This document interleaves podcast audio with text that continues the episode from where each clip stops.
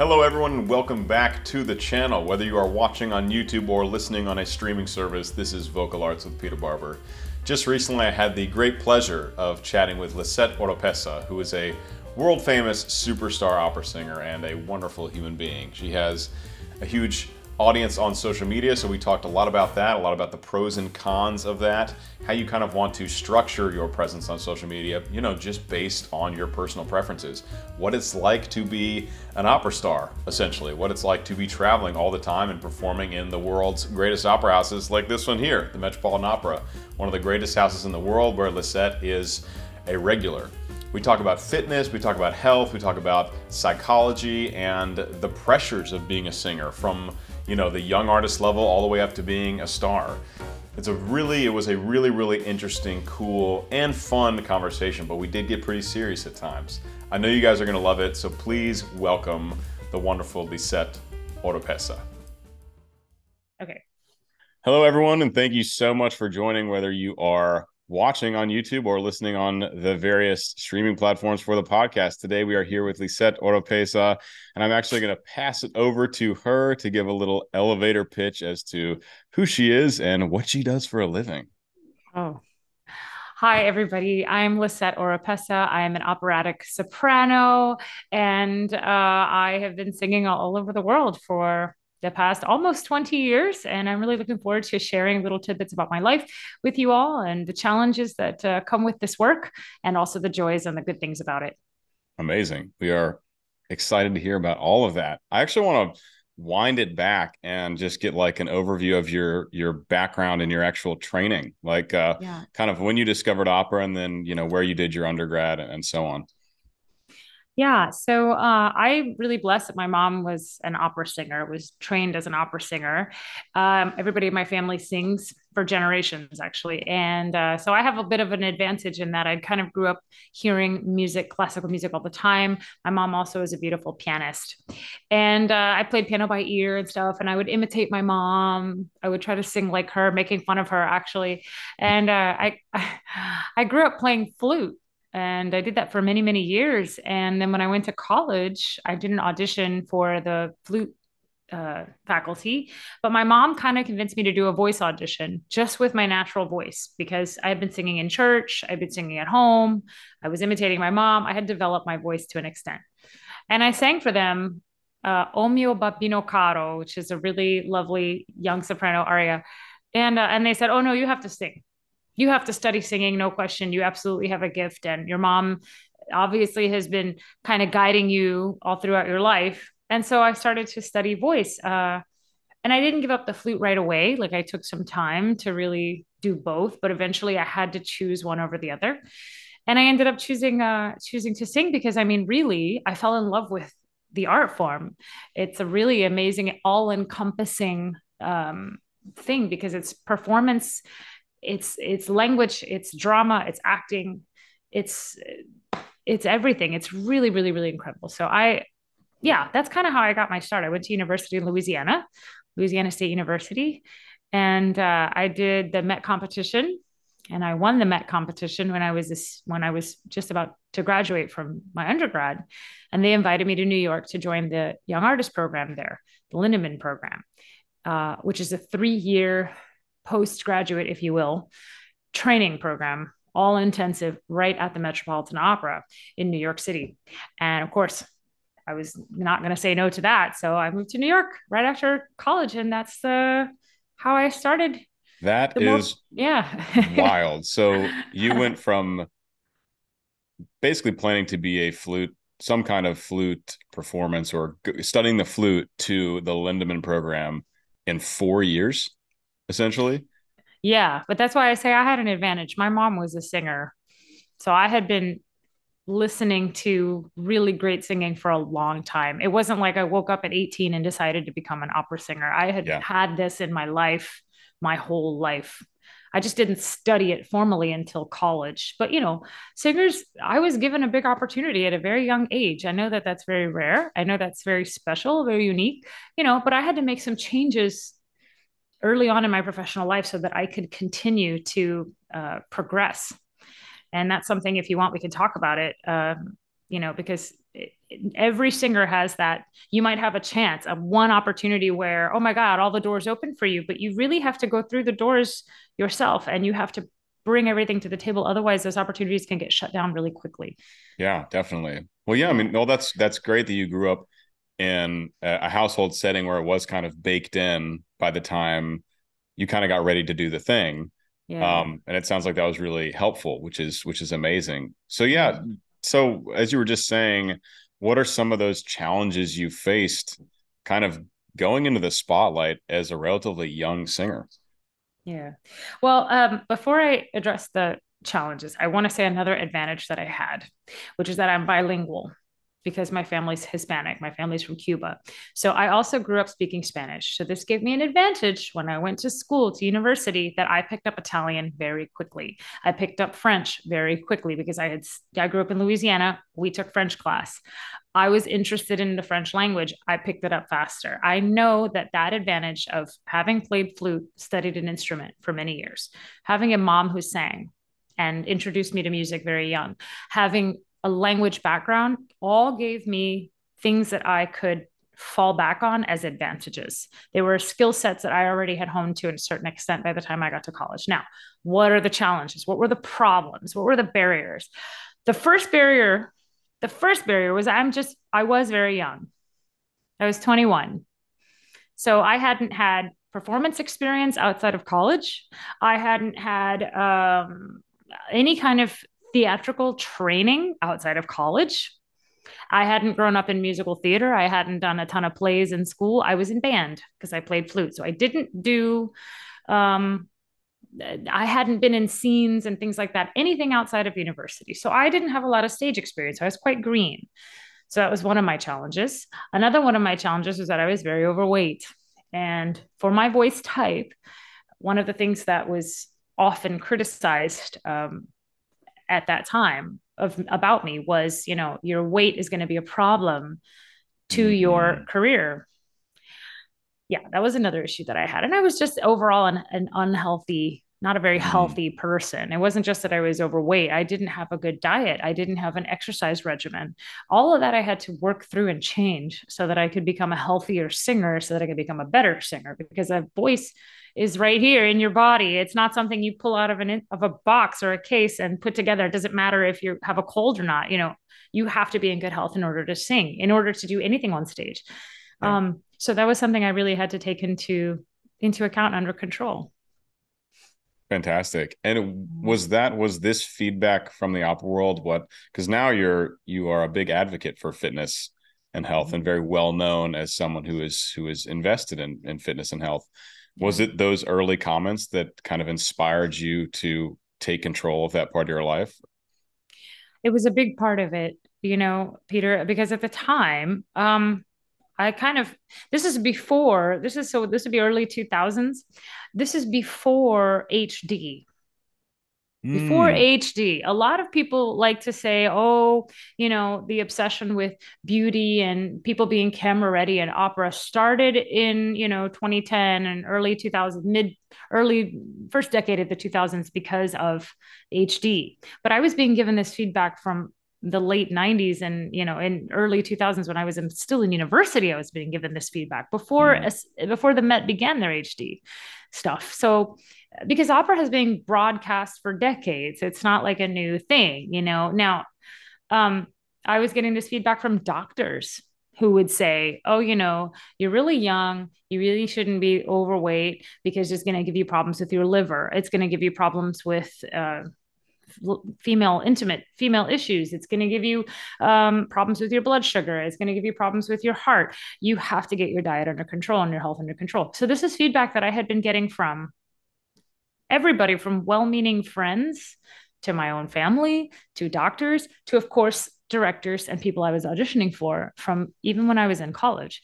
Um, I remember specifically a very hurtful comment that I had gotten from someone that we had to sing for in college. And I sang a wonderful audition for him, and it was like a mock audition thing.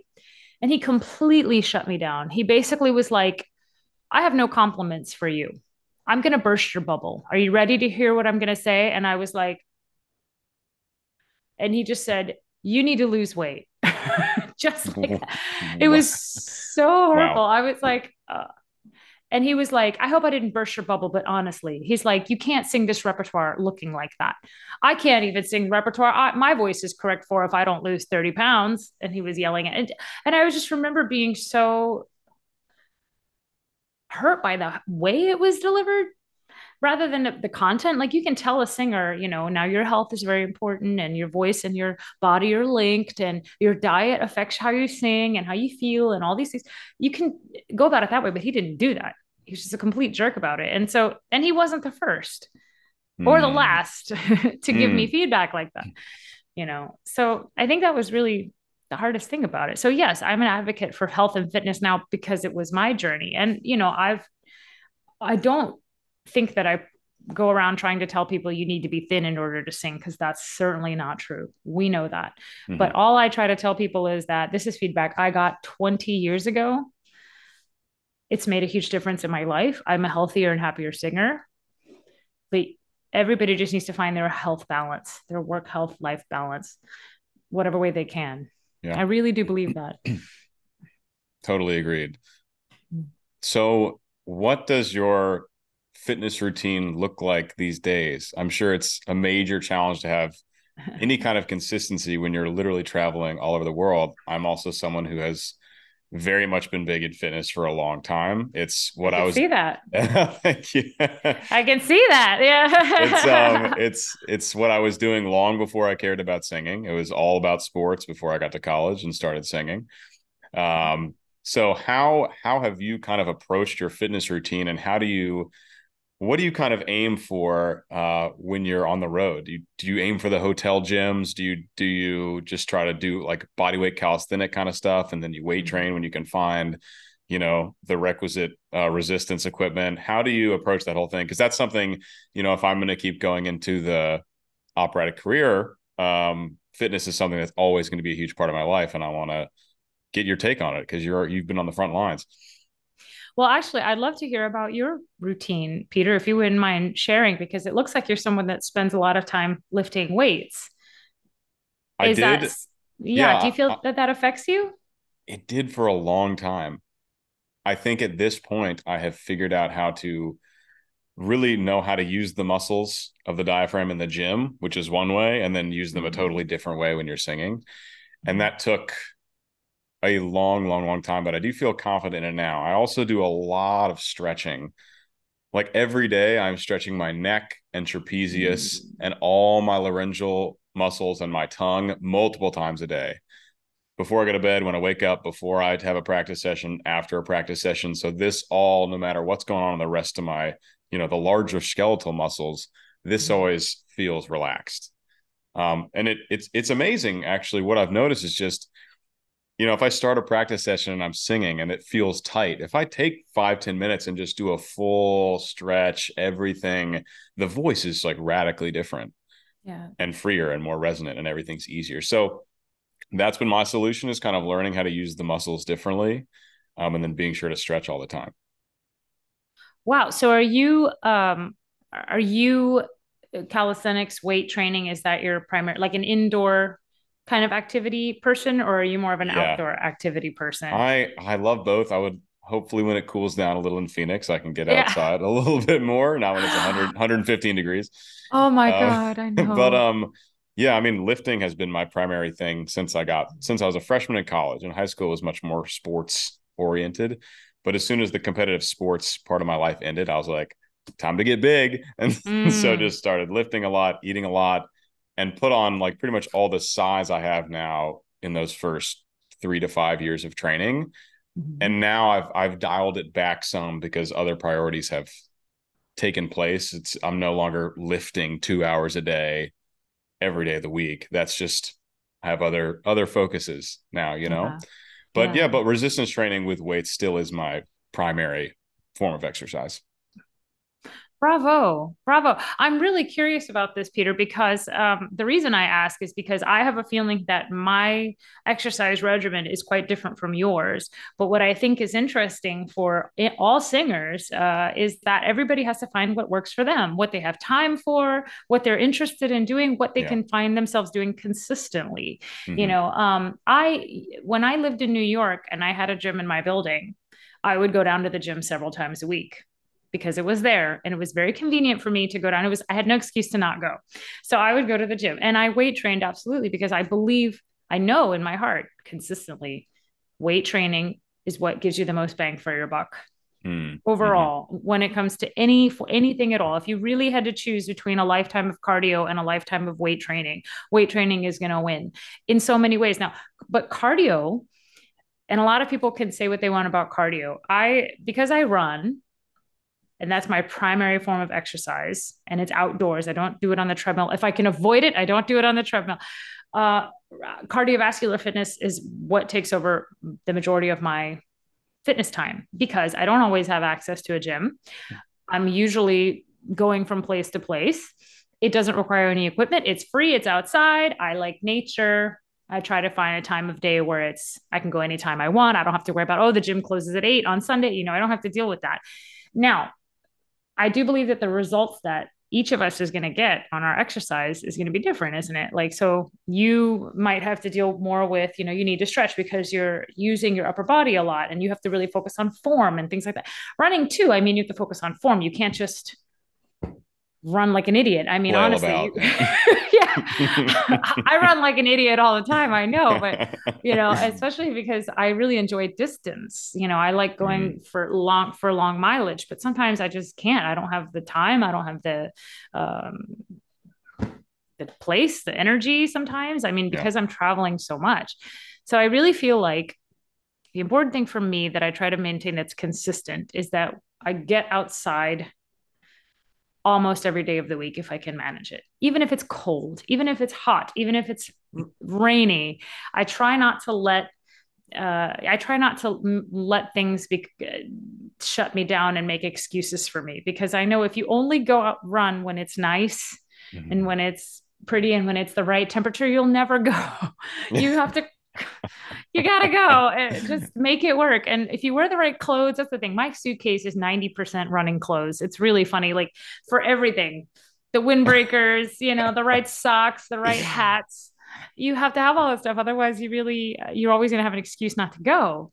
Yeah. Uh, and I think that's also made me stronger because it's made me more tolerant mm-hmm. of discomfort at some you know? point at some point it no longer really becomes a choice it's just it's just part of your routine that's how i felt about training is like if i have a day and i'm fully recovered and i'm doing a fitness program it's not like ah oh, am i gonna go to the i'm going to the gym or i'm, I'm going to work out it's just going to happen and yes. fortunately, it's something I love. I mean, like you talked about earlier, you have to find something you can get fired up about, whether it's running or whether it's playing yes. recreational basketball or whatever. For me, it's always been well, it was, it was track in high school. I actually loved track. Ran short, short to middle distance was my oh, wow. was my specialty. And then when that was done, it was like lifting. Really enjoy lifting. Put the headphones on, put the put the phone on airplane or whatever, and just like be in the zone. Yeah for like an hour and focusing on it's another like great mindfulness thing to just be in the gym yeah. just like really diligently focusing on form and controlling the tempo of everything so i find it's half like a mindfulness meditation exercise yes. and, ha- and half like a physical exercise yeah, um, I feel the I, same way. I think it's total mindfulness, med- mindful, mindfulness, mindfulness, meditation, movement, meditation, exercise. I don't listen to music. I used to at very first when I was first getting into it because I was an awful. I am an awful runner. I'm just a stubborn runner, but I'm not actually a good one. I'm just consistent, but I'm terrible. And when I first started and I had didn't have the fitness to even go, you know, five minutes without stopping, I had to use music to help me find a rhythm of some kind. But eventually I let that go and I don't listen to music because I really, as you same way that you do, where you focus on your the movement and your body and being present at that time is just uh, there's no replacement for it really it's absolutely amazing i wouldn't give it up for anything yeah you know i would love to piggyback off that about being present and being mm-hmm. mindful yeah in the career of opera, mm-hmm. um, in myself and every young singer I know, there is like the chasing the carrot kind of aspect where you're looking for the bigger gig and you're trying to get into the right young artist programs and all this. And mm-hmm. I'm grateful that I found meditation a long time ago. So I find that I'm able to be present more often than most people. Mm. But opera with this way of you're always trying to level up, you're trying to win the competition. I've I have seen in colleagues of mine that it's difficult for them to just be be grateful for for the opportunities they have now and mm-hmm. be happy with the development while also of course you know chasing those goals and i'm wondering how how you've dealt with that as you have leveled up to the highest stage in opera at this point performing in all the all the major opera houses. Um i think that's a really wonderful uh question peter and um, something wonderful to think about because in being I think when you meditate and when you work on, you know, breath work and all the things that you discover when you're being present and mindful, um, and you kind of learn to let go of ego and things like that. Like when I, I actually did yoga for many years, uh, I don't, I haven't stepped step foot in a yoga studio in a long time, actually since the pandemic, and I haven't just gone back. But I practice yoga the other the ten the ideas of yoga that i hold on to all the time which are about this being present and letting go of ego not trying to feel like oh uh, you know, not comparing yourself to, oh, I can't do the pose as beautifully as this person can, or I, I don't have the flexibility that that one does, or because that's what you find yourself doing in a yoga studio sometimes, and in, even in a gym. I think that actually deters people from going to the gym, uh, especially beginners, because they're embarrassed that they're not as fit or beautiful or toned or whatever as fast as another person. It's the same thing that deters people from running a race. You know, well, I feel bad because I'm in the middle of the pack or I'm in the back of the pack. And that's a very and so i think one thing that you're talking about in, in meditation and probably in your mindfulness work that you work on letting go of is that ego that pulls you back from um, acknowledging where you are at the time and being able to then move forward i think there's a balance in any person who's seeking success. There has to be a balance between knowing where you are and being honest with yourself and having the ambition and accepting that you have the ambition uh, to move forward and to grow and become your best self because there's no reason why you should feel like an arrogant jerk for wanting to succeed do you know what I'm saying? It's kind of like yeah, there's definitely. this balance there. Like you can be an arrogant jerk. You can also be a humble jerk or a humble, you know, you can also be the humble brag, yeah. The humble brag and never get anywhere. Because I mean, in in all truth, you you use the word competition. Uh, and you're right. It is a very competitive business. And this is why people compare themselves to each other. But the problem is that we you literally Peter, you can't compare yourself with anyone. There's no mm. other singer that's exactly like you. No other singer that will bring the same exact things that you bring to the table. So what can you do? You can work on making your product, your what you present, because it is a product. If you if we look at it in a business way, your output, your artistic output, to make that as good as possible, make it as appealing as possible. It's the reason why I had to lose weight. One of the reasons why I had to lose weight. You know, not just for my health, but also because my product wasn't going to be as valuable as someone else's product who might have a similar voice type. And I didn't want to be shut down, overlooked, and not even given a chance because I didn't match all of these certain factors that other many other sopranos my age who were singing my repertoire had. Now, is it unfair? Of course it's unfair. I mean, but it's also the reality of the business. And I think it's one of the reasons why it's very easy to get sucked into the negative aspects of it, if you will, because you are always looking around and going, wow, why does this person have this gig? And how did that person land that land that program? And how did she get this role? And how mm-hmm. did so and so win? How did they beat me? And you start to you start to really quickly become combative. Uh, and that's it's I can't sit here and say, oh, just don't do that. Just don't think about everything. Just don't focus on everybody else.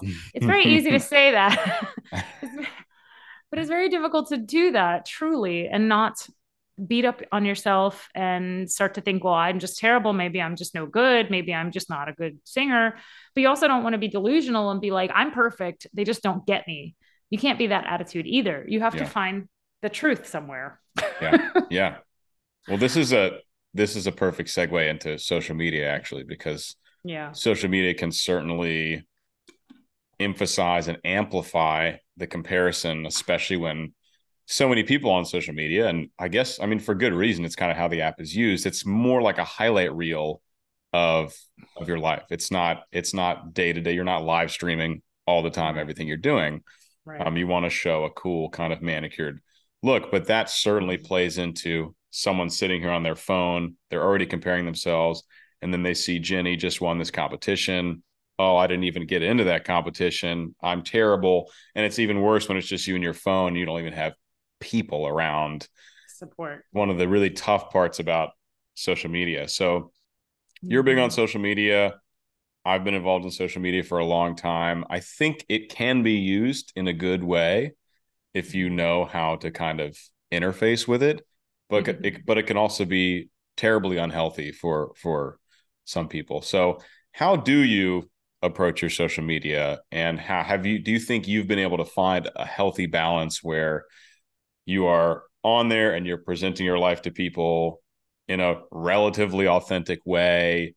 and you don't find yourself comparing too much like how do you how do you interface with all that i mean i, I would say especially instagram i feel like that's where you're most uh, present yeah um, i certainly do have a wonderfully uh, large following on instagram and i uh, think that that's the the one that i interact with the most frequently. I think it's the easiest for me. I, Facebook, we actually link our. My husband helps me a lot, by the way. My husband Steven is brilliant and he really is the one that manages the majority of our social media output but we do everything ourselves we don't uh, hire out for any of that work. And there's nothing wrong with that. I think a lot of singers do need to hire out because it does take a lot of time a lot of mm. planning. You know especially if you want to actively comment and respond to people uh, you it takes time. You can't just sit down and do it in five minutes. It really does, as you know, it takes time. Mm-hmm. Um, so it can become a bit of a burden if you're if you've got other things taking up your time. You know, if you're trying to learn music and maybe you've got children or maybe you've got another you've got a family you have to look after. You need to be present for. You can't just be on your phone eight hours a day. It's not possible. It'll and it's also as you said, there's a there's an aspect to it that is risky to our mental health when you if you look at it in that way in seeing your friends posts and your colleagues posts and go wow and you start to compare yourself that happens very easily mm-hmm. now um, for me how do i maintain a healthy balance with it number one as you said authenticity yes I'm not afraid to post pictures of myself with no makeup on. I'm not afraid to post pictures of myself not uh, looking glamorous. Uh, I post a very honest, I try to share a very honest um, balance of my professional life and my health and fitness life. But I try, I know and I recognize that I don't want to confuse people with messaging because social media is messaging. It's a narrative you're creating for your brand. If you want to be super business and marketing about it, this is what you want people to, what people will see about you and will understand about you, what you do and how you spend your time and what you value and what's important to you. And so I also know that me posting pictures that don't engage people that may, might mean something to me but don't mean something to other people doesn't really help my brand. So i don't post and steven makes is very clear about this sometimes like i'm not going to sit and post nine landscape pictures. Even though i travel and i see beautiful landscapes and i love to hike I, if i'm going to post a landscape picture you're going to see me in it because you're going to see my relationship to this landscape rather than just me posting a picture of my breakfast. Everybody knows I'm vegan. Everybody knows I eat a plant based diet.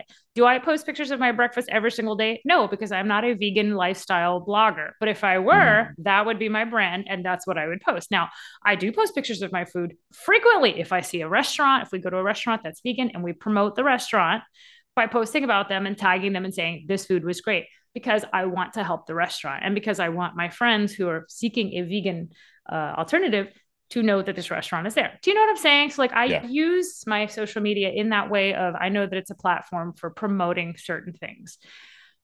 I try very hard and this is difficult Peter. I try very hard not to get too uh, personal, political, mm-hmm.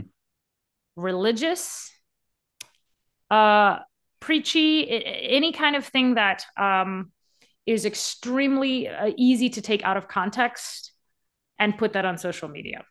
Because once again, I am not a, uh, it, my social media, I think 99% is for people looking for a professional link of mine of some kind of way. They want to find a performance, they want to know where I'm singing. They don't care about my political beliefs that's not why they're search seeking me out. Now, if I were an actor or a huge celebrity, that might be different, but I'm not mm. a big celebrity. so I don't feel like the need to use my social media as a platform to promote anything in particular that has that is a social movement or a political movement. However, I know that it's also you you can't just stay silent on big issues you really can't. Yeah. Uh, and so a lot of times, a lot of singers will use their platforms to talk about issues, to bring things to light, to talk about controversies. Uh, I think about Jamie Barton, for example. She used her Twitter a lot to bring forward issues, um, social issues that she felt very passionately about. And that kind of became her Twitter brand because that's what Jamie used her Twitter for. And Twitter is a messaging app. Did she promote her performances? Sure, but she used Twitter more than anything, I thought, for a while there to really make strong statements about very specific things that were important to her. Mm-hmm. And I respect her tremendously for that. I haven't found, uh, and uh, I have not used my social media for that. At least not to any in any way that I would say is really a big uh, a big portion of it, you know? Um, yeah. Because I feel like it's private for mm-hmm. me. Yeah. There's a very fine line there as far as how much you want to share on any of those topics. Because mm-hmm. it's, if you, if you go over that line, then you'll immediately alienate people who disagree that's with true. you on such charged topics. So that's kind of the one the that's kind of like the main risk there is if mm-hmm. you know the overwhelming majority are going to want to follow you because of your career as an opera singer right. and you don't want to eliminate all those fans because you have different religious beliefs than them which is a mm-hmm. silly thing it's silly right. it's it's it's wild that we do live in a world where these subjects are that charged and we can't just all get along and be like you believe this and i believe this and that's great right but it's been so it's gotten so charged more and more and more recently yeah that it's like pressing the big red button every time you share about something like that. Mm-hmm. So you really have to toe that toe that line, unless you just want to fully commit and just be like, be outspoken about something. Be outspoken about it. Yeah. Yeah, and I think that there's it's great to do that. I feel like it's important if that's uh, you know, like I said, I can think of many singers that use social media as an opportunity to make a statement about any topic that they feel close to. Ryan McKinney does it, Joyce DiDonato does it, uh, and, and there are a lot of singers that do this, and it's not, and it's wonderful. I think it's fantastic. It's brave, you know. Um, it's it's it takes a lot of guts to to really go there and use your social media at, for that purpose because that is a tool you know to spread awareness about whatever mm-hmm. issue it is that you want to that you want to talk about um as you said, it does alienate people. That's very true, particularly if you're a singer that maybe already has a controversy associated with them. It may alienate people.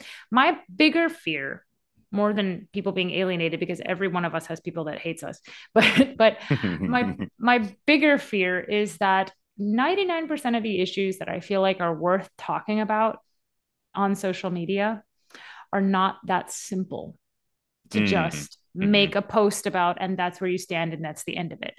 99% of the issues that we have are issues that require dialogue, issues that require more information, more context, more understanding, more um, questions.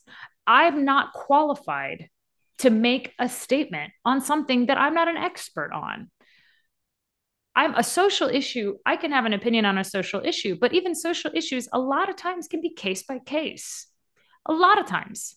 Mm-hmm. Now, of course i have my general stances and i think in real life it, there i'd much rather have conversations about things like this in person with people and it's not even about so that i can assert my point of view on the contrary it's so that i can absorb other people's point of view i'm more interested in absorbing other people's point of view about an issue so that i can better understand what else how people feel about things rather than me just saying this is what's right and there it is that's the end Mm-hmm. And so I don't want to use my and, and so what ends up happening, Peter, as I'm sure you know, is that you open up a big when you make a statement like that online, you open up a big can of worms where people are going back and forth, back and forth, and a lot of negativity gets sown on your page.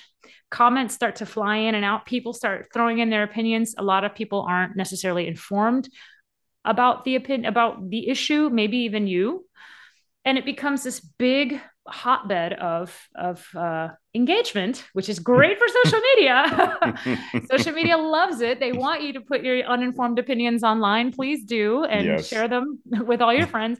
Get into arguments with total strangers. And I do not want my social media to do that. I don't want my social media to feed that. I don't because I, for me personally, because I'm a person that wants to is more interested in absorbing other people's point of view than asserting my own. I would rather not use social media for that because it will become it will become so energized into that that river flows very hard and fast on mm-hmm. social media. As you know as you know it's more safe to be boring. It really is. It is. It is shocking how comment sections bring the worst out in people. I know. It's so rapidly. I think i think a lot of it's because it if you see someone do you see a, a name in a comment section it, it dehumanizes both sides. So it it makes people feel like they can just scream the worst things at this at this username when they would never act that way in person. At least I don't think oh. most people would. Absolutely not. I think people are much braver on the braver ironically uh, less you know they're more in- inclined to type something you know when they've got a computer screen and they never have to face you. Uh, whether it is something negative to say about a singer you know something that simple which we get all the time or a real issue a real comment about a political issue or a political figure or maybe something that's going on in the world anything. I think but what ends up happening and aggravates me sometimes is that people like you're an artist. You need to take a stance on this or that issue now. You need to be very clear about where you stand on this or that issue, any issue. And the problem is, it's like, yeah, but artists, most of them, if they are, whether or not they have a stance on an issue, not everybody is an expert to the point that they can give a really informed point of view.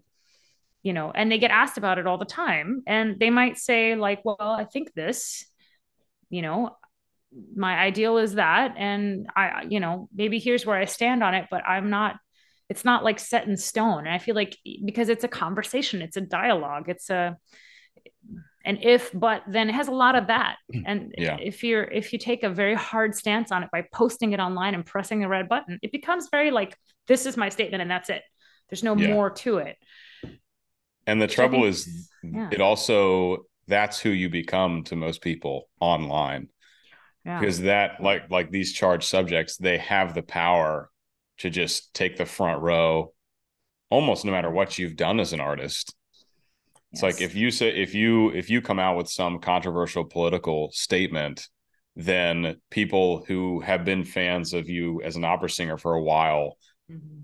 might just disassociate that part and be like well she said this thing that i totally disagree with therefore i can't support support her art anymore. Can't support her. Yeah, I've had that even happen to me already, and I feel like I say very little and make very few direct statements about things online. I mean, there are things that I feel like are just plain logical, logical points of view that I feel like nobody could possibly argue with that. That I might say, and then someone will be like, "How could you say this? How could you think that?" And I'm like, "Wait, what?" Everybody thinks that you know what i mean? The sky is blue. I promise it's blue. People like but it isn't. And so that it's like you you know it's like you know what? I, you can't really say anything. It's like so the question is do you want to use your social media for that? And for some people it's great. Yeah. like actually some people open up topics on their social media all the time just for fun just to open up a topic because they want conversation on their social media pages what they want their page to be. And they do it on purpose. They might say hey guys i want to throw this topic. Let's have this conversation. What do you think about this or here's what I think. what do you all think? And they invite conversation, and that's their social media platform. Larry does this. Larry Brownlee. We used to. I don't know if he still does it anymore, but on Facebook there for a while, he whatever controversial topic of the day, whatever was the news story of the day, Larry would say like a basic statement of how he felt, and then he'd be like, "What do you guys think?" Engagement like crazy. Wonderful discussion, respectful discussion, and that's what Larry did on Facebook a lot. I was going to say, I bet those where you're inviting it are much healthier, more reasonable discussions than just saying the statement without inviting conversation, because then people go on in the attack mode. Bravo. Well said. I think that's exactly right. I think Larry went about it brilliantly because he was able to kind of listen to other people's points of view, which is what I enjoy doing, listen to what people think without being too like, well, this is what I think. And, you know, and uh, letting people vent and air and engage and engage with one another, you know, mm-hmm. as fans of Larry because they yeah. love Larry, you know. And so it wasn't about Larry. It became about whatever that issue was. And I think that's fantastic. I think it's definitely awesome. Let's shift gears. Um, I'm interested to hear what some of your most memorable slash fulfilling experiences have been as an opera singer. Oh God, memorable and fulfilling. Everything's memorable and fulfilling. I love everything. Everything has some memory, even if it's a crappy memory. There's always something that comes back and you go, "Oh, I remember this." You know, um I mean, honestly, I I've been very fortunate. I I I ever since I started, you know, as a young artist, I've had incredibly wonderful people to work with. I have sung on wonderful stages. I've sung beautiful roles. Uh, you know, I've gotten to record some albums, starting to record more of those, sing repertoire that I want. I think, can I tell you what my dream always was? And that I feel Please. like I'm starting to to get to a point where I'm living it. My dream was always sing French repertoire in France, Italian repertoire in Italy, German repertoire in Germany or German speaking country. And that was always kind of one of the things that I wanted to be able to say that I had done. And doing French rep in France, which I've done, and doing Italian repertoire in Italy, and you know, singing for those audiences. Anytime I do that, I have a little extra sense of mm. gratitude. Mm. Because it's like I feel very, especially because I'm American, because I'm not French or Italian. You know, I'm American. I'm Hispanic American. I'm family's from Cuba. Um, but I, I, I feel a special sense of thank you for let, letting me sing your repertoire to you, yeah, for you, when that happens. Yeah, I hope that answers your question somewhat. that does. I mean, have you? You've performed at Scala, haven't you? Yes. So how? Yes. What was your experience like at Scala? I hear it's it can be i hear that can be one of the most daunting performances especially for non-italian singers. Oh yes. Actually italy in general is very is very daunting. Uh, i think italy italian theaters italian audiences are particularly even in the smaller theaters eh, uh, are particularly uh, knowledgeable about their repertoire. They've had an incredible history about performers of their repertoire and by their repertoire i mean you know opera opera yes. in general literally opera yeah uh, and italian composers you know and their language and uh, you know things that they wrote things that they that is, is their cultural uh, identity uh, and so I think for a non-Italian singer to sing there and be taken seriously is something that we all dream of, and of course, is something that is a great honor. Of course, it comes. You need a lot of training, I think, um, to get to a point where it's acceptable you know and generally the times that i have sung there the best thing about it is that everybody knows the repertoire everybody mm. in the mm. orchestra knows all the words oh. and they're mouthing along you can see the violinist mouthing along with rigoletto i mean it's just eh, and they love it and they get it in a way that yes i'm sure uh, other orchestras have this exact same uh, sense of pride of their repertoire, but I have seen it more. It, it has touched me more, moved me more in Italy than anywhere else. Yeah, that's very cool. Do you find when you go to a gig in another country, do you often have the opportunity to give yourself some cushion on either side so you get to really like really travel because I know that's a big draw for opera singers. It's like you get to travel the world and sing. But you definitely if you're like in the middle of a production, you're not really doing travel like you might imagine it. No. Right? So you have I assume you have to bake in extra time that you don't have to be worrying about the rep or the performances or your voice or whatever. You can go have drinks on the beach, you know, somewhere and not worry about the the zits Pro coming up. Do you yeah. try to do that and are you able to do that as someone who is often traveling and performing? Um I, yes and no. Yes and no.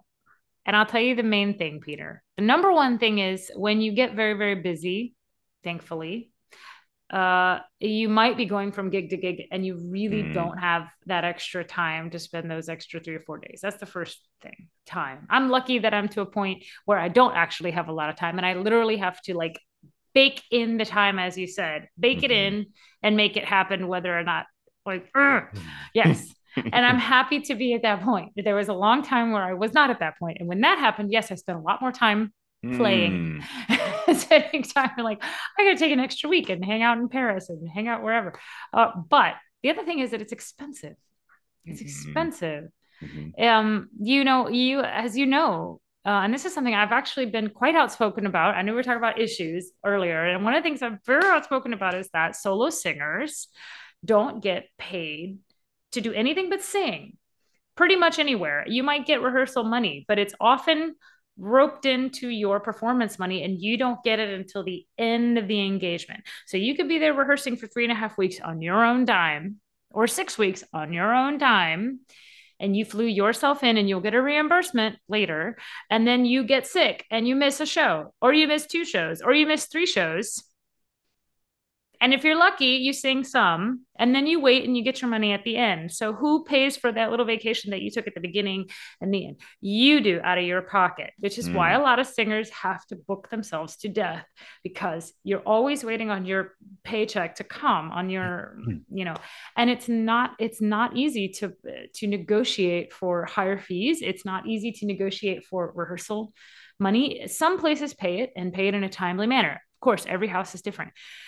Uh, but for a long time there, it was like, I guess like a per diem was like looped into your overall fee that you would get at the end.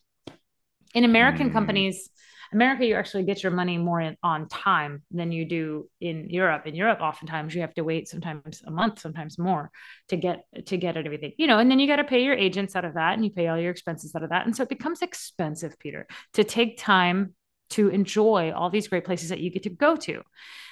So what I try to do to combat that is to make time every day for work and every day for rest and relaxation and fun. And I really do. That's why I love running. One of the number one reasons I like to run is because it forces me to go outside and see the city, whether I like it or not, because I'm not just going to spend my time in the hotel room and in the theater and nowhere and, and then it's dark and I haven't seen anything. You know what I'm saying? Like I yeah. I it's an excuse for me to get outside and get to know the town get to see the park, get to see the river, get to see the ocean, whatever it is that's there that's special. Running puts me there. And it's so it's kind of part of it's like I get a little extra tick off for that, you know. Yeah. So yeah, it, it depends if you have the money to do it, if you have the time to do it. Great. Try, yeah. but it's very hard to be a tourist. You can't really be a tourist when you're working. No, you really can't. Can That's you? the I feel like it would have to be after the shows are done if you have a gap before your next big engagement, which if you're really busy, probably don't have much of a gap. You may not. You, yeah, or you want to get home, or you, you know, you need to spend that time, or you got maybe you just need to recover. You need to like rest your voice, and so you're like, I'm not going to go out and party. I'm not going to go sing karaoke. I have to rest my voice. I have another thing coming up, or I have music I have to practice. Yep. I have to work on it. I don't have time to play.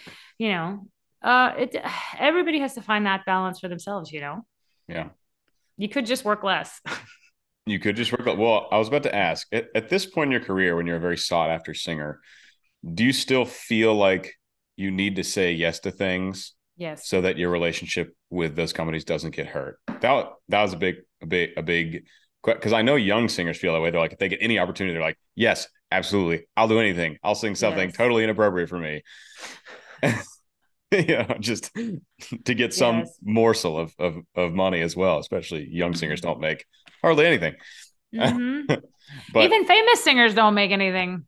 the more the more famous, I think, the more busy and booked and famous you get, the the expenses of your life go up.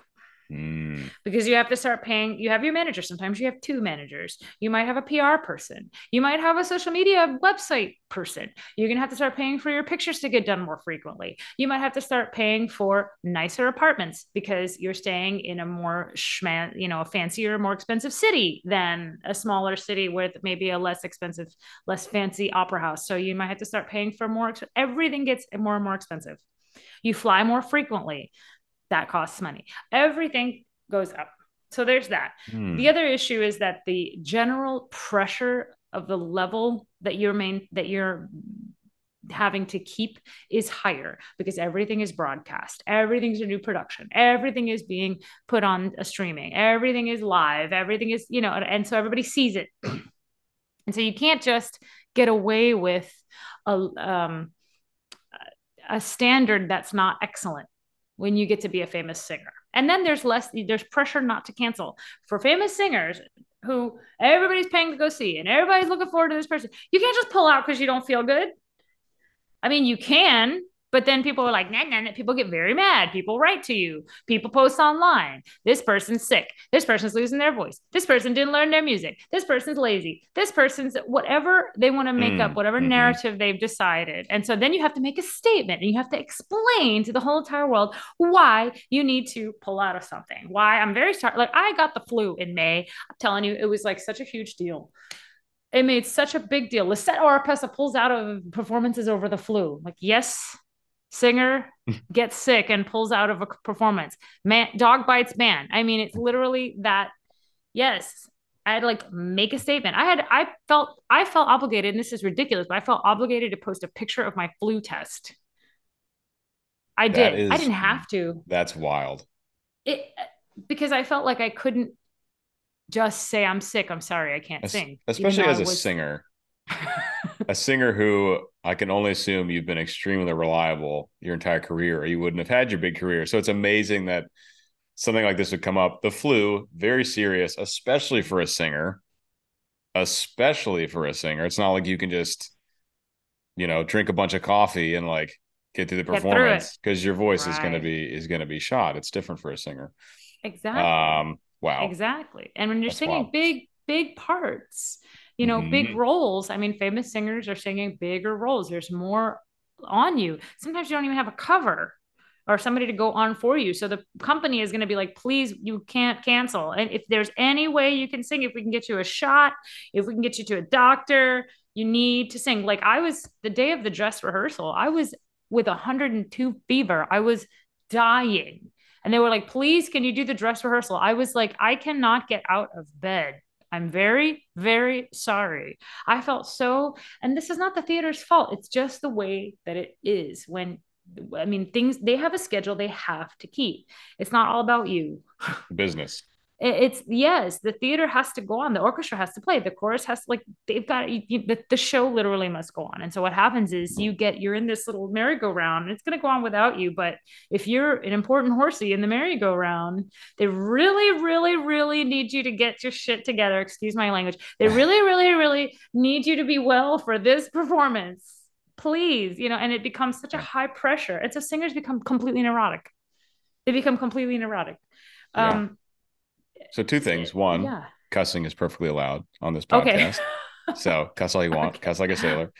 Okay. And, and two, my next my next question was about that pressure mm-hmm. getting bigger and bigger as your career gets bigger and bigger because there are people more and more and more suffering from anxiety oh, nowadays. yeah. Young singers, good God. It's mm-hmm. anxiety is something I got hit with about 10 years ago. That's actually when I learned how to meditate and that's oh. when I got a handle on it. Um, meditation was my saving grace for like conquering anxiety. Amazing. Most oh, people have not found that. Yeah, I'd be I'd be happy to to dive into it. Um, but um, so many young singers deal with it. And I hear about people being just horribly nervous, like a week ahead of a show. I mean, just like crippling anxiety, like a week ahead of a show. And I'm like, if I felt like that, I would not be doing this career. Oh, yeah. I would be doing something. And, and a lot of people feel that way, which is shocking to me. So, what are some things you've done? What is some advice you have to young singers who might be feeling anxious about how to approach that part of their life, that aspect of their life as their careers get bigger? I mean, if it goes as they hope it goes, you know? Thing is i had anxiety about performance from even when i was a young singer because actually young singers have a lot of pressure on them don't they for mm-hmm. for competitions for an audition because you got one chance to nail the audition on December 12th at 9 a.m. You're going to sing for these people, and that's when they're going to hear you. They're not going to reschedule. You don't get another shot, yeah. you know. Uh, and maybe you've put in all your, you know, maybe you've saved up for three months from your other job that you have to get your plane ticket and your hotel to do this. Audition. So yes, the pressure is incre- incredibly high for young singers. Um, famous singers have a similar all singers anybody really have a similar thing. I think when you get more and more famous like i said because people are more people are depending on you to carry the show because your name is a big thing attached to it. And so they get more pressure to go on even when they're not well. And i think this is actually really dangerous. Um, the difference between a young singer and a famous singer in that is that the young singer probably isn't singing a big big role in a big big house. They might be singing a smaller part. It's not as big a deal if they cancel as it is for the person singing i don't know macbeth or traviata or whatever mm-hmm. big part that they're doing. So it's the stakes shift but they're still high in the context of that singer's life. You know like i said when i was a young singer and even still i sing every show like it's the most important show i've ever sung like it's the last show I'm ever going to sing. Like it might be. It, it might be the first time anybody's ever heard me. And mm-hmm. I don't mm-hmm. want them to think that I'm terrible. I want them to think that I deserve to be there. And I used to sing like that. Even when I sang a teeny, teeny part, I would sing the exact same thing. I want you to think I deserve to be here. And I sing a big part. I want you to think I deserve to be here. so but that is my fault peter. That's my mm. my mindset which is not good. My mindset is this is the most important thing i've ever done. And so the pressure that i put on myself is high. Now i've had singers i can't tell you i had the most hilarious conversation with a very very famous tenor. I'm not going to say who he is. It's not a negative thing. But he basically said to me he's like why are you so like stressed out? He's like relax it's going to be great. now, the context of what happened was I was singing a, a, very important role in a very important house. And I was getting so much shit from the conductor, so much shit from the conductor. And I felt like I could not manage it. I was like trying to keep from having a heart attack and a breakdown after every single rehearsal. Mm. Mm. And this very famous tenor wasn't getting any shit from anybody he was just doing whatever. He'd come to work, he'd do his thing, and then he'd leave, and everything was fine. And he got zero, zero notes, zero criticism, zero anything, just whatever. Yes, sir, whatever you want. Hmm. And I was losing my mind because I felt like everything I did was being ripped apart. And he's like, What's that? He's patting me on the back. You're great gonna be okay. You need to not stress so much. Need, it's not that big of a deal. You know, focus on the good. Focus on your family. Focus on the beautiful weather. Focus on being here. Focus on all these other good things. Don't focus on everything else. Don't focus on the negative. And I was like, I, but no, uh, uh, uh, is this not a huge deal to you? Like, do you not care? Is this not the biggest deal? And it wasn't for him. Or he managed to have a, a better outlook, which was this is not hmm. life and death. It's not yeah. life and death. It's going to be okay. Now, I had to learn from him because I, I my tendency is is maybe destructive to go into something like it's the most important thing I've ever done. Now, can that lead to success? Yes. Can that lead to failure? Yes. You know, I, ah, you know, another one of the it's another one of the balances you have to strike, right? Because you you want it to feel important because for me, that certainly helps me kind of get in the zone and elevate my performance. But you also do need to be relaxed and trust that it will be okay in the end. Like yes. the world won't actually end. And the worst thing probably won't happen. yeah. I know. But I'm again, that's a really tough, it. it's a really tough balance to strike to be so jazzed because you want to perform like it's your last performance ever. It might be. Mm-hmm. It might be, but you also it's tough. It's another tough balance. Everything's a balance, isn't it? That's this whole conversation. Yeah. Finding the balance and everything. Well, and I think that if you I don't know. The audience doesn't know how what you're going through. That's one thing I do try to tell singers sometimes. And usually it's in the context of don't make excuses. When we're in a don't make excuses dialogue with a singer, because singers uh, can and do make excuses all the time for failures.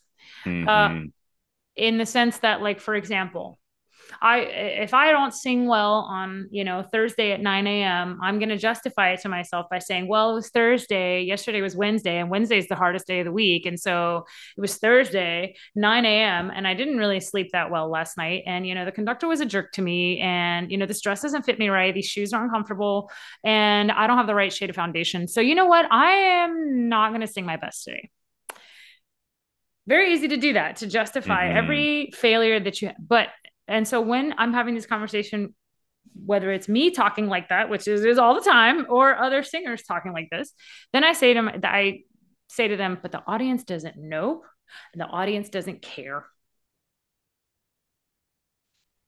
The audience doesn't know, and the audience doesn't care. If you had a fight with your colleague, if the conductor was giving you shit, if the corset's too tight, if the blah, blah, they don't know, if you had a cold and the flu and 104 fever two days ago, they still expect you to sing like Maria Callas on her greatest day. Mm-hmm. Every time you open your mouth.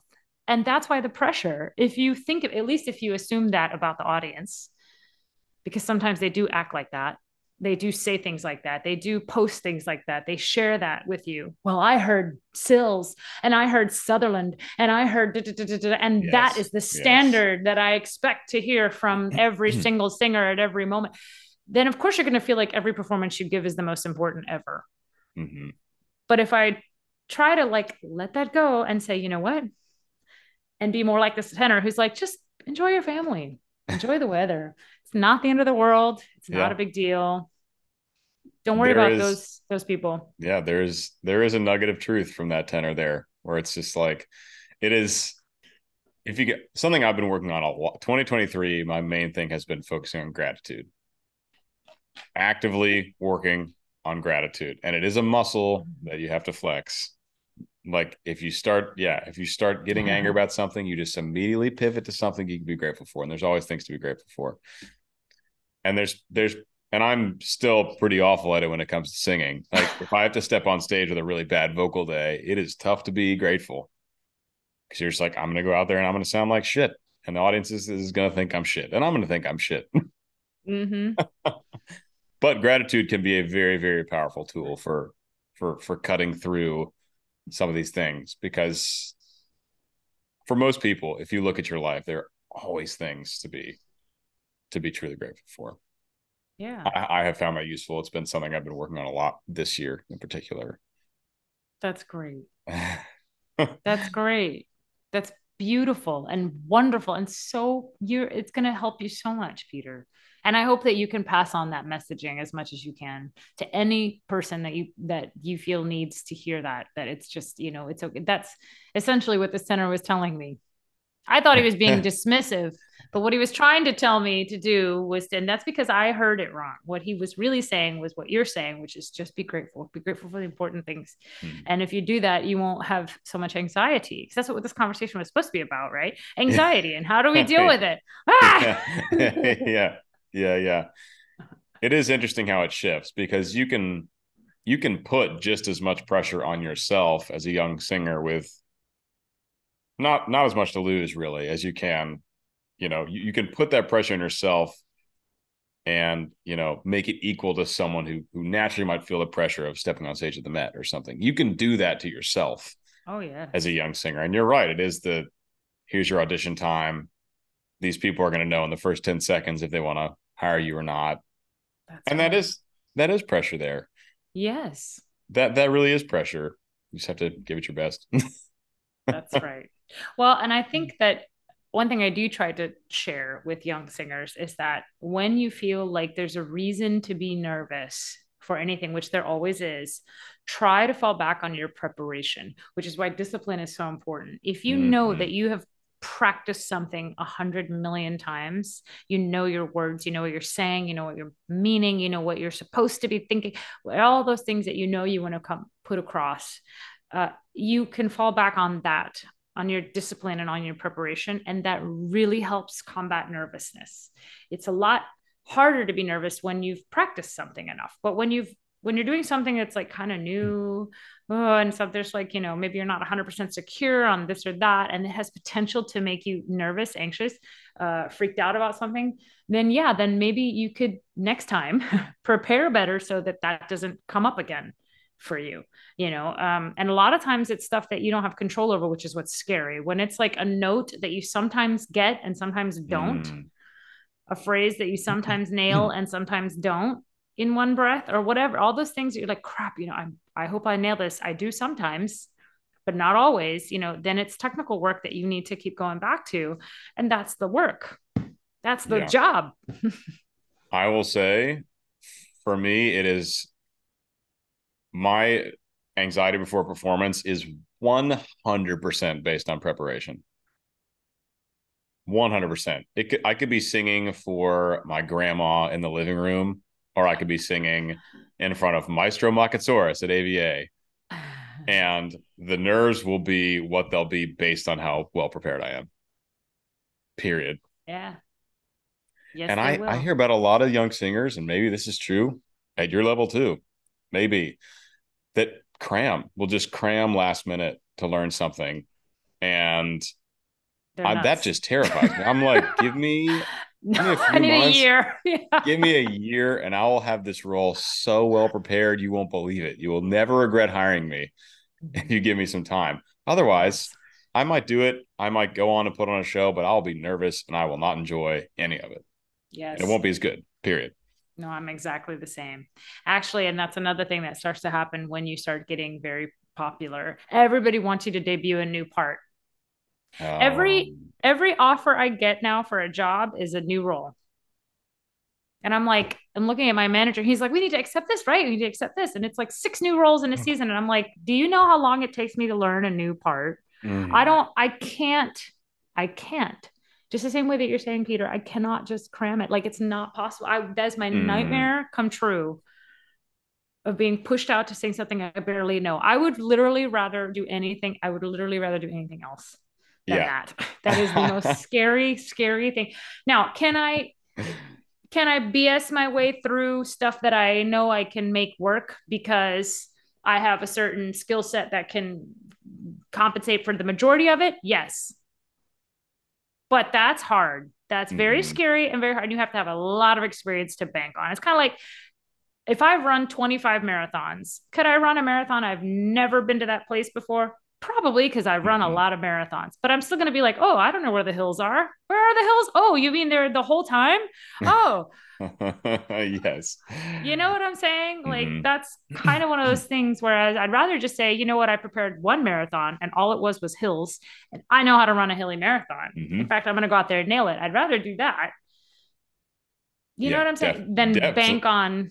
Definitely. I mean, I am very much like whenever I'm studying a role, and I'm I'm actually learning two new roles right now. I'm I'm covering these two bass roles in the world premiere of Frankenstein at Arizona Opera, uh, which is a really cool show, by the way. Very very cool.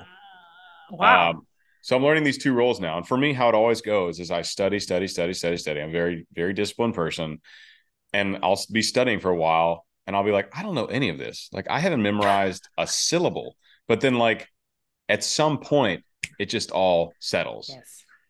That's how it works for me. But there has to be that time window in there. If the time if it hasn't settled yet, mm-hmm. I'll just question every entrance, every uh, note. Then all of a sudden it's like, dude, you know the role. You got it. But until that point, it's like you don't know anything. You don't know have anything. You even, have you even studied this? Yes. yes no i completely i i learned the same way but because I, am very similar i'm also very disciplined practicer and I believe in practice efficiency. I really, really, really do. I know there is practice that is going to help me, and there's practice that doesn't do a thing and I know where I am in practice of when I can tell when I'm memorized and when I'm still not. And I'm very hard on myself about that. Like I will I will go keep going back to it because I don't want to show up and still be kind of learning it when we're trying to block it. That's a nightmare for me. Mm. I can't. Hmm. I have to be off book. I have to be really ready to go. Otherwise I feel like, oh, like I'm never gonna get it. You know, even though there are a lot of singers that do that. They show up to the rehearsals and they don't hardly know the part. And they're just, oh, learn it on my feet. I'm like, learn it on my feet as I'm learning to drive on the highway and you've never pulled out of a parking lot. Like I just I can't. Ugh, so no way. Absolutely no, no way. That that was actually I want to ask you about that and then we'll move on to some fan questions and then we'll okay. wrap it up. We're okay. We are. I know we, it's it's been zooming, but it's, it's been a great it's my fault. I'm a no, chatty Cathy. No, it's been a great conversation. um, that was my next question was about what your practicing looks like these days. Because if you're singing all the time, that means you're going to be rehearsing a lot, which means you're probably going to be coaching a lot. Where do you fit in the practice time and how do you structure it? Uh, okay. So generally, if it's a part I've never sung before, I try to start a little bit of, of preliminary work on the role one year in advance if I've never sung the role. I have zero real context. I might have listened to the opera one or two times, but I like to look at the music and get a preliminary outlook a year out. Uh, and then I'll work on it for a few weeks and then put it away. And I do it on my own. I I almost never work with a coach. Reason mm. being, I don't want that poor coach to hear how slow I am at learning it and think that I'm not smart and think that I can't figure it out for myself. Like I'll I really try to do the majority of the legwork on my own. Mm.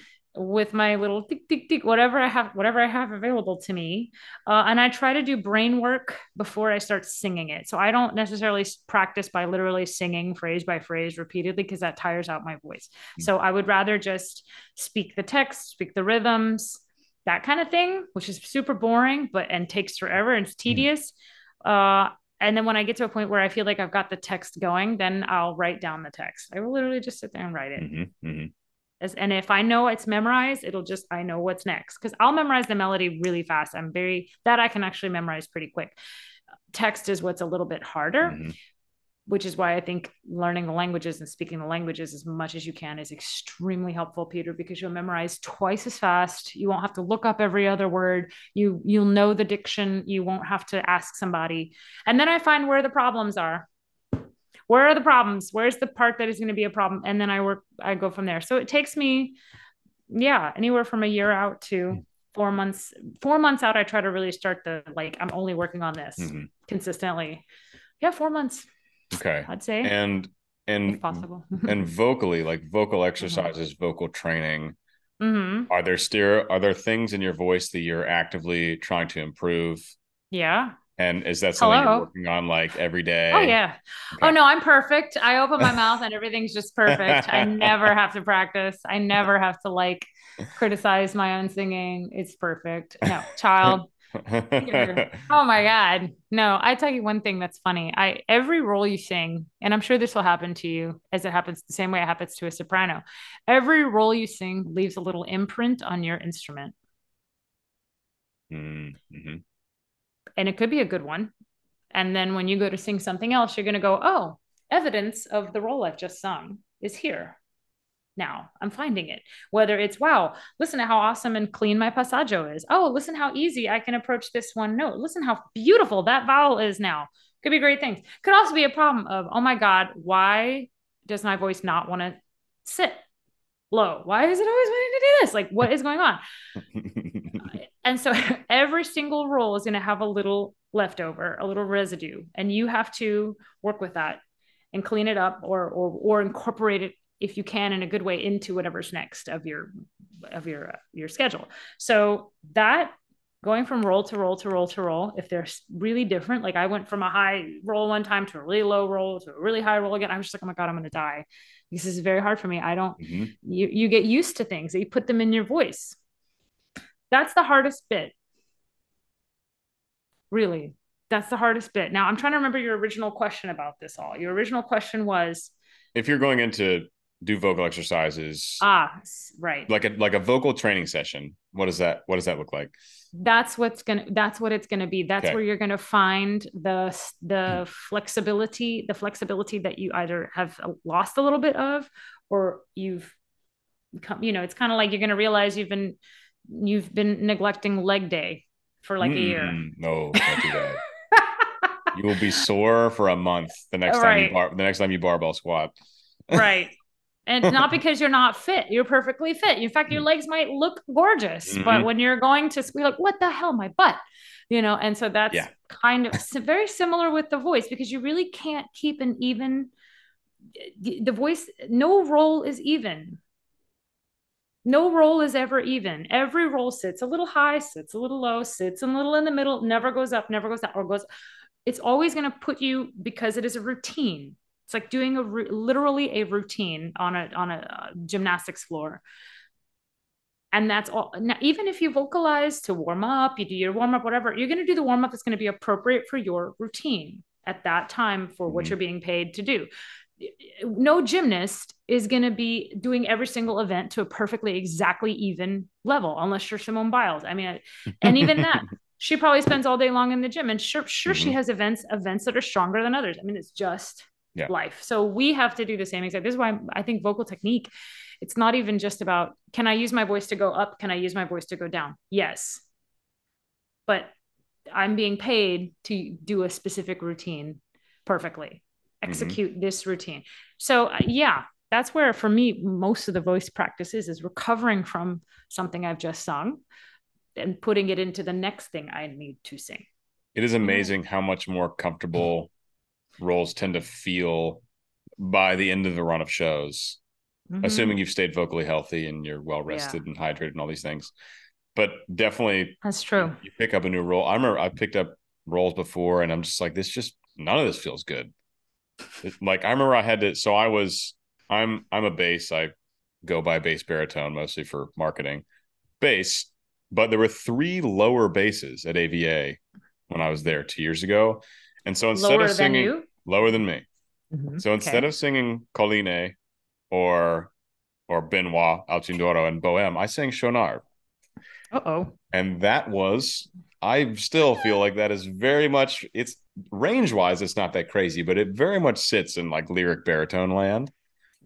And I remember when I first started rehearsing that, I was like, this, this is just going to be a train wreck this is this is just it's it's gonna go, but it's barely gonna go.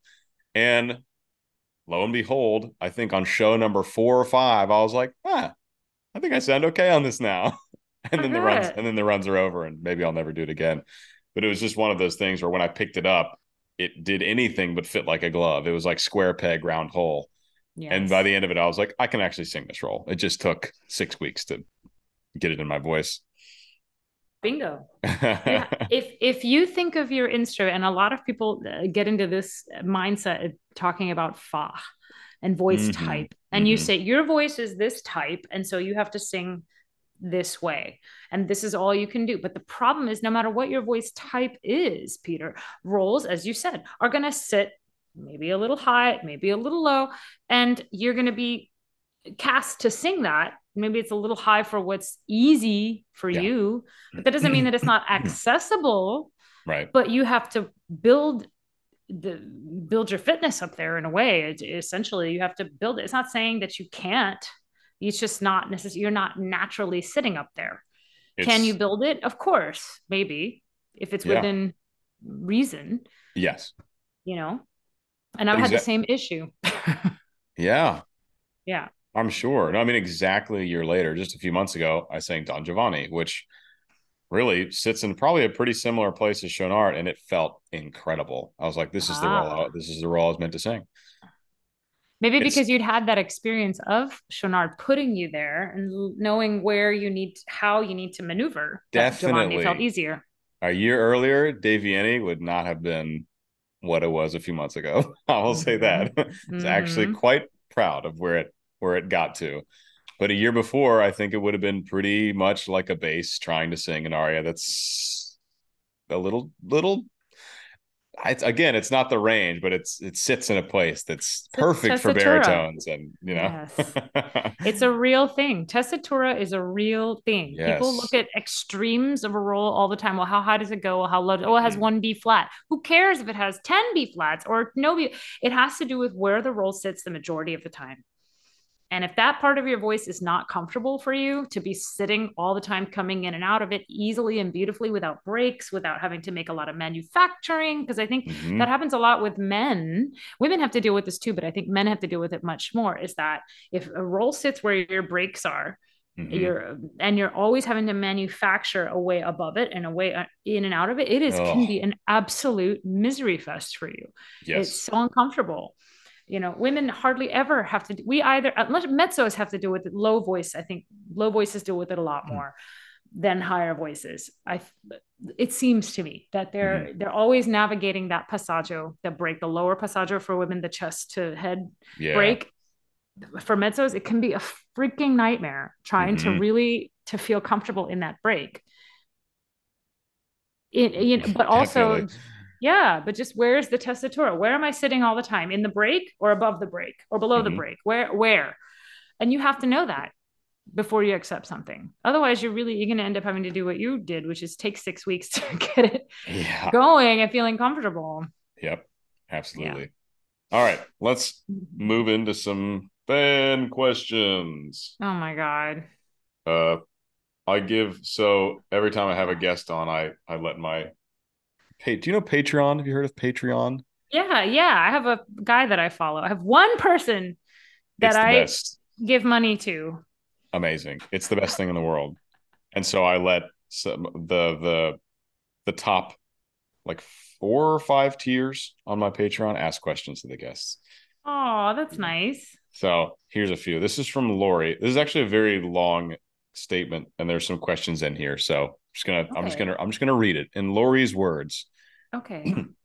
I was very interested in your bel canto aria album and wondered how it was done. Also, I listened to a zarzuela on your YouTube channel, which is a favorite genre of mine, and I'm jealous that I shall not see your Spanish slash French recital. Will you add videos from that recital to your channel? Finally, I am interested in your self description as a musical athlete. We've already talked about this some, an area in which I think you and Mr. Barber are simpaticos. Very true it would interest me if you can explore this idea and talk about its influence in your performance. Uh, so we we covered the we covered the musical athlete part of that, but um, mm-hmm. yeah, I guess tell us a little bit about the process of putting out that bel canto aria album. Yeah. So when I had an opportunity to record uh, an album, which was actually I have a contract to record six albums, three recital discs, and three opera discs, and one of the projects that I wanted to do as a as a recital disc was an aria album, but I knew I wanted it to be bel canto.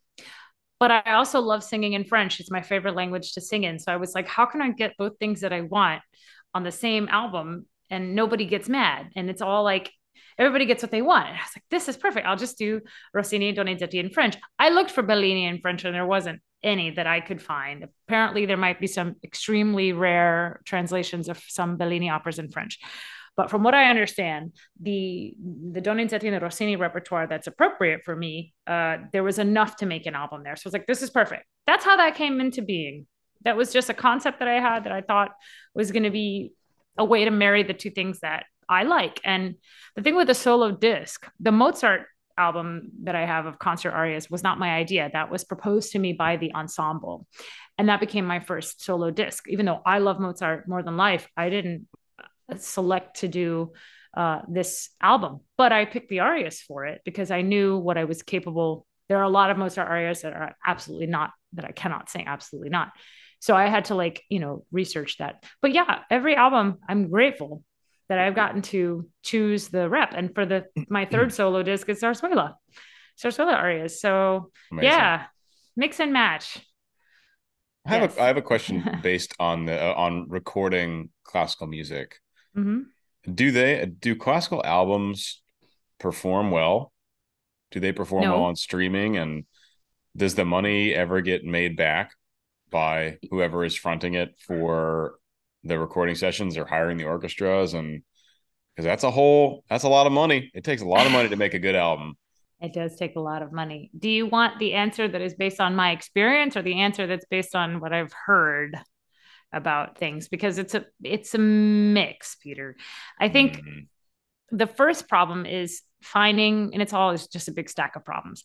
First, you have to find somebody who's willing to pay for it, mm-hmm. uh, as you said. And a record company in general is not making all of their money on selling recital discs or selling classical discs unless you are a highly marketable classical artist that has generally a huge record uh, like repertoire already like Cecilia Bartoli or Andrea Bocelli mm. who sells a lot of classical records so you can't um you can't necessarily bank on the new ingenue soprano or tenor or whatever being a big hit. So the record company takes a risk on this person, but they're not always going to be wanting to pay to make the orchestra, you know, book everything and do it. So sometimes they will, uh, and then you make if you're lucky they can they have to promote the disc they have to put the disc in the hands of people which is harder and harder to do uh, and then sometimes artists pay for it themselves I know artists that have helped pay themselves money out of their pockets to record their own albums. Sure. with big with big companies with big record labels. It's not about uh, you know record labels have money but they're very careful about where they put it. You know it's not that simple. So actually getting a record deal is extremely difficult mm-hmm. and not simple. And then selling the albums you know um there's a technique to that you know? I mean you can't just wait for people to come knocking on the door to buy the album. You have to like advertise. You have to put the album in a, the visibility of the audience the public that's going to buy it. You can't just like sell it at a gas station. You have to sell it at the theater. You have to sell it in festivals. You have to put it in front of people who are going to be interested people who are already fans of this artist. So it's uh it's not an easy thing to do. Do they make money? Not much. Mm-hmm certainly not what they did once. Maybe they made yeah. more money several decades ago. They certainly don't anymore. You know, so we have to be more innovative about yeah. how we sell them.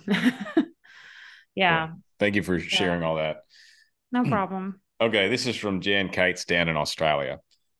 I would be I would be interested to know if you encounter inequalities in conditions for female versus male leading roles. Is that a thing in the op world as it is in, say, elite sports and senior management positions and some corporate roles? At least in my country, that's a thing, although through media exposure, it is decreasing. I may not be phrasing that well, so feel free to edit. um, there are absolutely inequalities in this and every industry. I think the main issue with the inequality in our industry, Peter, is that there are far more leading roles written for men than than leading roles written for women. It is a statistical fact that I actually looked up mm-hmm. a few years ago that of all the most performed operas, there tend to be more leading male parts to cast a soloist in a male singing part. Uh, but there are far more female singers in the Hmm. industry than there mm-hmm. are male singers. So what ends up happening is that we get this disbalance of women have to compete for far fewer parts. So they have to become much more demanding on what they you know women just have to be harder more compete more literally compete more with the numbers it's a mm-hmm. numbers game mm-hmm. and men can uh, get away with more because there are more parts and they aren't as many guys so it's kind of like you know i'm sure every choir had this problem anybody that ever sang in choir there were a lot more mm-hmm. girls trying out to be in choir than there were guys and so all the guys got in even if they weren't that good yep. and the girls had to be like perfect and Yep. That's a, that's an inequality, but it's a statistical reality about our business. So, I mean, um, yeah. I, now, are there inequalities as to like pay and stuff? Yeah.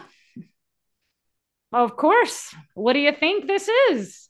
Yeah. What do you think this is? Do you think do you think this is this is this this business is ext- and the problem also with that in this business is that nobody talks about the industry standards for anything because there might be industry standards and then there are star star privileges and certain mm. privileges that people get that are just because that if you want that singer you got to pay this rate or that rate uh, and so uh, there are a lot of inequalities you might you might have a violetta making a fraction of what you're paying the Germont père to sing Traviata. I've been heard crazy. A few times where I wasn't making as much as the baritone. and it's not because I wasn't a talented soprano, but it's just because that baritone is more famous. They demand more money. You want the baritone, even if it's to sing Germont Père. He, this is his fee. And so fees have like an, a hierarchy, and that's just performance fees. I mean, there are other things involved.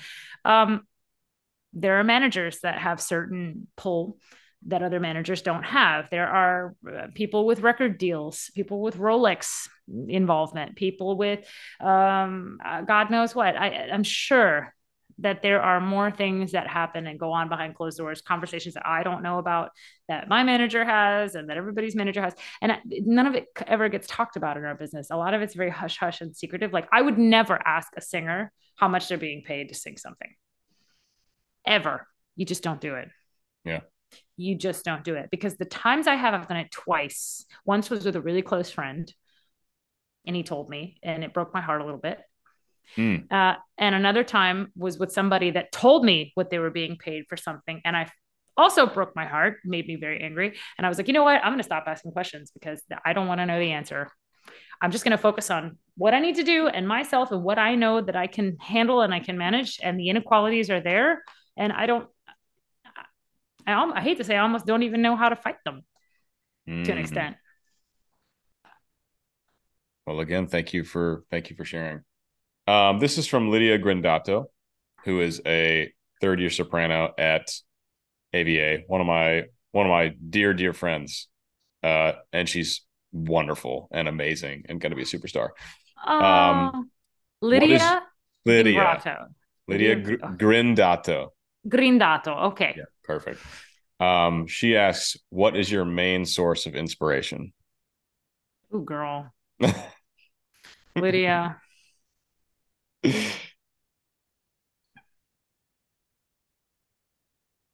I don't know. She's asking the deep question here.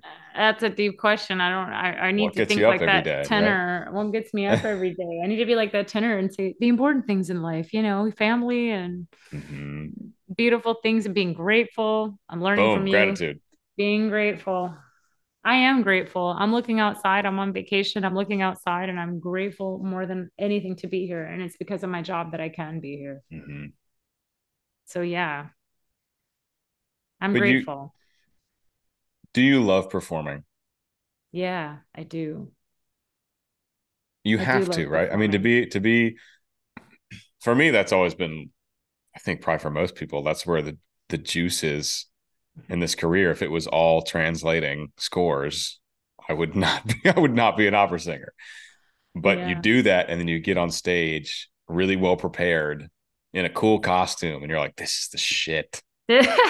So cool. This keeps you coming back right? Because it's so much work up front to do a run of shows. Fortunately it seems like the if you get to the major theaters they'll do more shows you know? For example in like an undergrad production, you'll do like one performance, and obviously the prep right. is it's all it's all a different level. But no, but that's true. Even if you do a run of ten shows, that's mm-hmm. still there's so much more prep than there is performing. So I mean, for yes. me, it's just been like the the the performing part is so cool and so special, especially as an opera singer. It's unamplified. It's like a it's like a raw kind of thing. Mm-hmm. It's like a primal kind of thing almost. You're up there like really letting it rip. That's always been it for me. So I think that's wonderful. I I I feel uh, similar. For me, performance you're so right. There's so much more prep, isn't there? Oh, it's oh, yeah. all prep. And if you don't love the prep part, and you only love the performance part, it's hard to really make this a career because you have to make friends with the prep. You have to like mm-hmm. find ways to love the prep and find it to where the prep is efficient.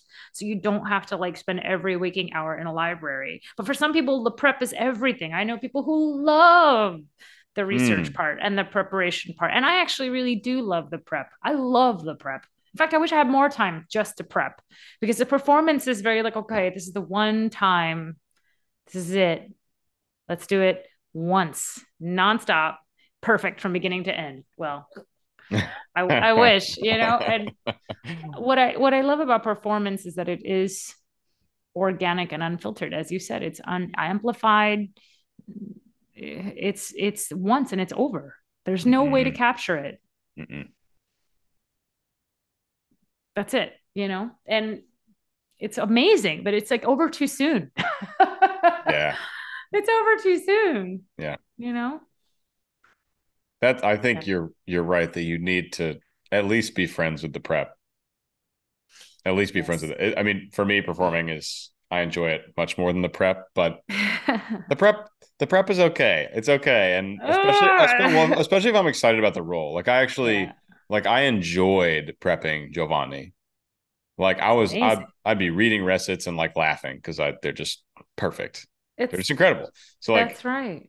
I enjoyed that whole process, but I think it it does take a certain role for me to really love it. Otherwise, mm-hmm. it's like I can.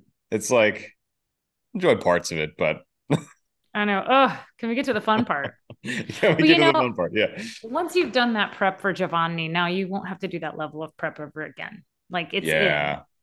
In. And yeah. so every time you prep it again will be less and less of the nitty gritty kind of like clunking things and memorizing and all that, you know. Unless you get asked to do six new roles a year. Do you know what Miss Oropesa said to that? She said, "In your dreams." Nah. In your dreams. Where's my time off to learn all these? You know how hard these don't learn themselves? Yeah. They do not real. learn themselves. Oh my god, I wish I could like download them into my neck, but I can't. You know, it's not the Matrix. I do not know kung fu. Not yet. All right, one more question. There were actually a bunch that came in, but well, uh, I just wrote down a few. I usually I pick and choose. This is from Holly Slinkard. So she asks, What is your vocal and mental prep before performances? We have already talked vocally, but I think mental, like day of performance, how do you get your head in the game? Uh, I sleep as much as possible before. I've tried, I have had to take in a new, stronger discipline about vocal rest before a an exceedingly heavy schedule which I'm finding more and more. Uh, I get fatigued um, and I'm not able to turn over, you know, a day to day kind of grind. So it's important that I sleep and rest my voice. Uh, I give myself 12 hours of vocal silence somewhere a big strong chunk of 12 hours and then uh and i try to have a normal day i try to wake up and have an an exercise i try to wake up and have a decent meal and I have to plan my meal to where it's not too close to the performance. It's like three hours before, but it's something that's slow digesting, but it will give me energy for later. Uh, I hydrate, I drink a lot of tea. I mean, it's kind of like, you know, all the basic, super boring singer things. Performance day is the most boring day until the performance. Then it's great. Before the performance, it's pretty like, like I, you know, I'm not gonna go out and like do something really fun and exciting like go mm-hmm. to the beach and run a mountain run up and down the mountain and like you know what i'm saying like it'll yeah. be calm you don't want to you don't want to you don't want to switch gears too much on performance day because you're used to performing and singing with like your normal day so you kind of want that to be the same on a performance day yes. but what about in the dressing room like oh 20 minutes till showtime are you getting jacked minutes. up? Are you listening to dubstep? No, are you, I'm probably. Are you, are you meditating? No, I'm probably fixing my lipstick. 20 minutes before there's people or, coming in and out and talking to me and giving me notes and i'm probably warming up and trying to make sure that my voice is sitting where it needs to sit i'm probably relooking rethinking about staging if there's anything i'm going over notes hmm. i'm already by 20 minutes before i'm no literally if i'm not fixing my lipstick i'm already like in the thinking about the performance. Yeah. I'm not uh, dubstepping. I am not anywhere else other than other than there. I can't. I already two hours before. I'm already having to kind of be there.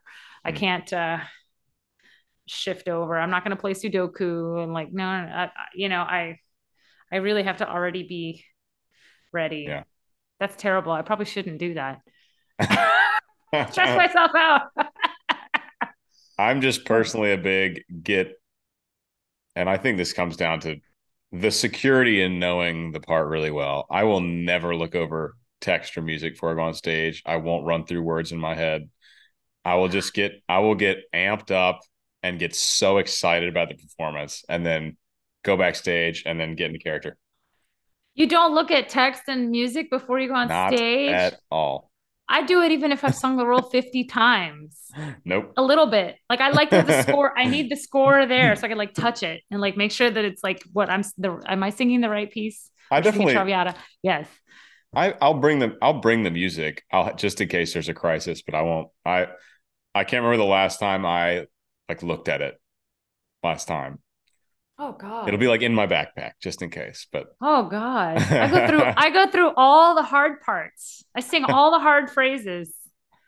Oh, absolutely. You should see me backstage for Gilda. I've sung Gilda 55 times. You should see me at least 55 times. You should see me backstage for Gilda singing all the hard parts before I go out to sing Gilda, like an idiot. I probably should not do that. I should probably do what you do and not hmm. sing anything and just go out there and just sing it because it's going to be fine because I've sung it a million times. Oh my that's God. what I, that's what I try. I mean, I really, I try to trust myself. I try to trust the prep. Bravo. That's very good. I don't trust anything. I do not I- trust myself. I don't trust the even the prep can betray you, Peter. Mm-hmm. Well, see, the You thing get- is, if I'm, what would cause me to panic is if I'm looking over something or running through something right before and I forget a word. Yeah, exactly. I'm like, Deviania. I lo- what? What is it? What is it? What is it? Then check the score. And then I'm panicking when I go Yeah. on stage as opposed to like, let's go, Giovanni. Well, you what know. if that happened on what if that happens on stage? Deviania la stupenda. Mm, like, what are you gonna do? Honestly, I'll trust myself to make some make up some Italian. Oh, oh my God, that's like a nightmare for me. No, I, you know what? I, I think that's a great process. If it works for you, please don't screw it up. Don't let any of the anxiety monsters come by. Don't let them knock on the door. Don't let, you know, I, that's good. That means that you're not a self saboteur. That's Hmm. really good. The only t- the only time I get anxious is probably if I'm in really bad voice, and I just worry about how it's sounding. It's never I've never I've never worried about getting through the role, Hmm. like making it to the end of the show. But it's just like this is Mm. just gonna be dog shit, and I don't want it to Mm. be dog shit. if I'm in if I'm in bad voice or I'm not all the way 100% there, which I'm never happy with anything. Like I I think I've been in like excellent voice 5 out of 10 performances of my I would say of any That's what I 10. that's what I hear. You you cannot you cannot expect to be career days every day. no. Not gonna happen. No, but you really you have to yes, the the scary and the hard part and the part that makes you strong is saying, okay, I'm not in great voice, so I know how to work around it because Mhm. I have great I rely on my technique. I know I can do this. I know I can cut this corner here. I know I can cut this off there. I know I can redo this there and not be mad at yourself because I had I dealt with that early on a lot, which was like I used to open my mouth and it was perfect every time, no matter what time of day it was. And then it, it I got to a point where that was no longer true. That sounds really egotistical, but it's uh, when you, you when you're younger, you just snap back faster. You just are more fresh all the time because you're younger. Put some miles on your voice and tell me if you're going to be fresh and perfect and gorgeous every single time you open your mouth. It's not going to happen anymore. You're going to have to start really warming up and really getting yourself lined up for every single part and like um and accepting where your voice is that day. Very hard to let go of the ego that makes you Mhm. go, but I'm perfect. You're not perfect. You're not. So, but the audience doesn't know that. no. The audience doesn't know that. In fact, the more you can give them in the performance that is authentic, real, where you are in the moment, and the more, re- the more like, uh, what's the word? Honest hmm you can be that in the end will convince an audience member and bring them to your side more than your perfect fresh perfect singing of Deh vieni alla finestra you can Mhm. literally squawk Deh vieni alla finestra but if you are the most believable giovanni they've ever seen they will not know that you sang the whole thing off key hmm they won't Absolutely true. Absolutely true. Well, this has been wonderful and uh, expressing gratitude. Very grateful that you were willing to uh, give up nearly two hours of your oh vacay yes that's to have okay to have this chat. So That's very okay. appreciative. I, Thank you. I think people will find a lot of value in it. And uh, Thank you. yeah, we'll be in touch about about uh, sharing and posting and stuff. Like I said, Great. anticipated somewhere third or fourth week of October. Okay. The plan. Thank you. But that we can sounds like fun. We can connect on Instagram, and I can. I'll tag you when I when I share and everything. Okay, Peter, that sounds good. Thank you very much for having me on your show. I appreciate it. And I'm very um I don't want to say proud of you, but I'm like, good job. Pat on the back for all the success that you've had on social media and everything. I know it's not easy to do, and you're that's really, really awesome. I see your YouTube gold oh thing back there. yes, my uh, silver play button. Your silver play button. Well done. That's where it's going the- for now. I I just got my desk and chair, and I'll set it up over there. But I was like, oh, it's got to be in the it's got to be in the interview. So there in it is on the kitchen. It's there. It is on the kitchen counter. That's great. That's fantastic. Congrats. That's not easy and that's amazing. So well done. That's Thank really, you. really great. Thank you so much. Thank you for your time. You are a gem, and I will will we will be in touch. Thank you, Peter. Okay. Take care. Yeah. Bye. Bye.